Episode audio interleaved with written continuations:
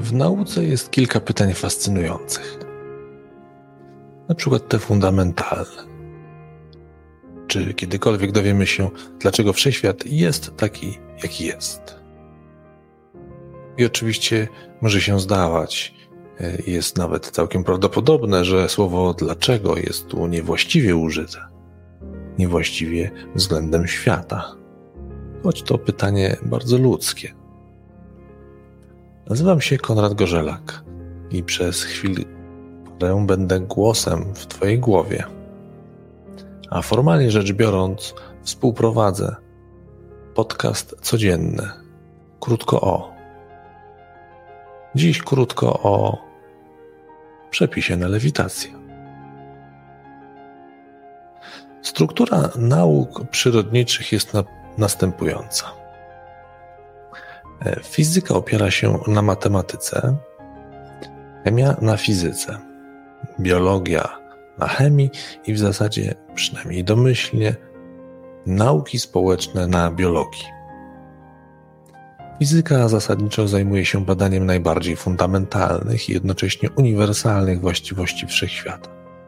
Bada i opisuje również przemianę materii i energii oraz oddziaływania pomiędzy energią i materią. Używa do tego języka matematyki, w tym sensie opiera się na matematyce. Matematyki, która wymogła naukowy rygor w fizyce. Fizyka dała w prezencie chemii opis atomu. Z tego podarku chemia robi wspaniały użytek, opisując siły wiążące atomy w związki chemiczne. Jak możemy przeczytać w biologicznych podstawach psychologii Jamesa Calata, tu otwieram cudzysłów, dzięki dokładnie takiej, a nie innej e, wartości stosunku oddziaływania elektromagnetycznego do oddziaływania silnego, Hel i Beryl wchodzą w rezonans we wnętrzu gwiazdy, co pozwala im w wyniku syntezy przekształcić się w węgiel, który jest niezbędny do życia, jakie znamy. Koniec cudzysłowu. Życie na Ziemi stoi na węglu, że tak pozwolę sobie użyć tej wyświechtanej frazy, chociaż w tym zestawieniu, o którym za chwilę powiem, ona nabierze zasadniczego znaczenia. A teraz o samej lewitacji. Uwaga, uwaga. Podaję na przepis na lewitację. Jest on absolutnie prosty. Z uporem pomijaj tłumaczenia fundamentalne, tłumaczenia z porządku nauk na rzecz czynników kulturowych lub psychologicznych.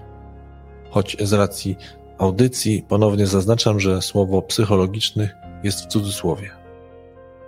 Zmieniaj kolejność i pomijaj. Będziesz lewitował.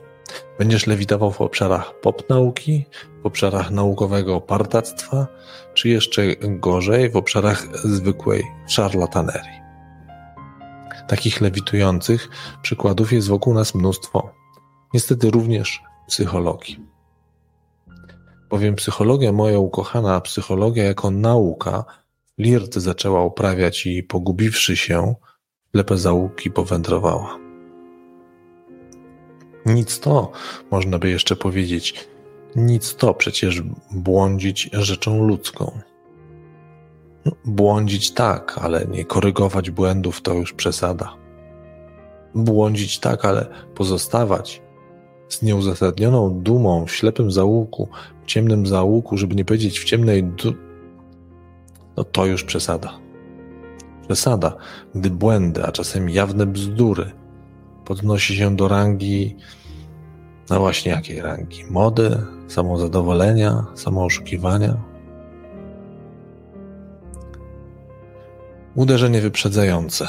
Słówko na temat zarzutu, który dość często pojawia się, gdy mowa o fizycznych, chemicznych i biologicznych podstawach, na których może, czy jak ja sądzę, jak twierdzę, powinien stać gmach psychologii. Jest to zarzut redukcjonizmu. Zarzut, jakoby psychikę ludzką, świadomość, procesy myślowe, dzięki takiemu ustawieniu chcielibyśmy zredukować do chemiczno-elektrycznych wyładowań w obrębie układu nerwowego ssaków naczelnych. Moim zdaniem nie może tu być mowa o żadnym redukcjonizmie, bowiem nikt takich roszczeń nie wysuwa. Nie stawiane są bowiem tezy pod tytułem Rozpatrzmy osobowość człowieka w oparciu o subatomowy poziom organizacji energii, albo przypatrzmy się motywacji w miejscu pracy, uwzględniając ciśnienie tętnicze krwi. Korzystanie z biologicznego, chemicznego i fizycznego świata naukowej braci to skrupulatne, powolne i żmudne poszukiwanie odniesień w tych obszarach. Weźmy przykład również z nauk przyrodniczych, czy też w tym przypadku biologii. Skoro jako ssaki podlegamy prawom ewolucji, to absolutnie zasadne jest, abyśmy przyjrzeli się na przykład, jakie zachowania w obrębie grupy sprzyjają tej grupie przetrwaniu, a jakie przetrwaniu samych jednostek. I może się zdarzyć, a e, częściej się zdarza, że część owych zachowań ma silny komponent ewolucyjny. Innymi słowy, psychologia może, czy jak już wspomniałem, powinna poszukiwać umocowania w tych obszarach wymienionych nauk gdzie mamy już silne dowody, czy wręcz nazwane prawa. Otóż można stać na węglu. No chyba, że jednak ktoś woli lewitować. To proszę. Przepis już podałem. Także ten. Do usłyszenia.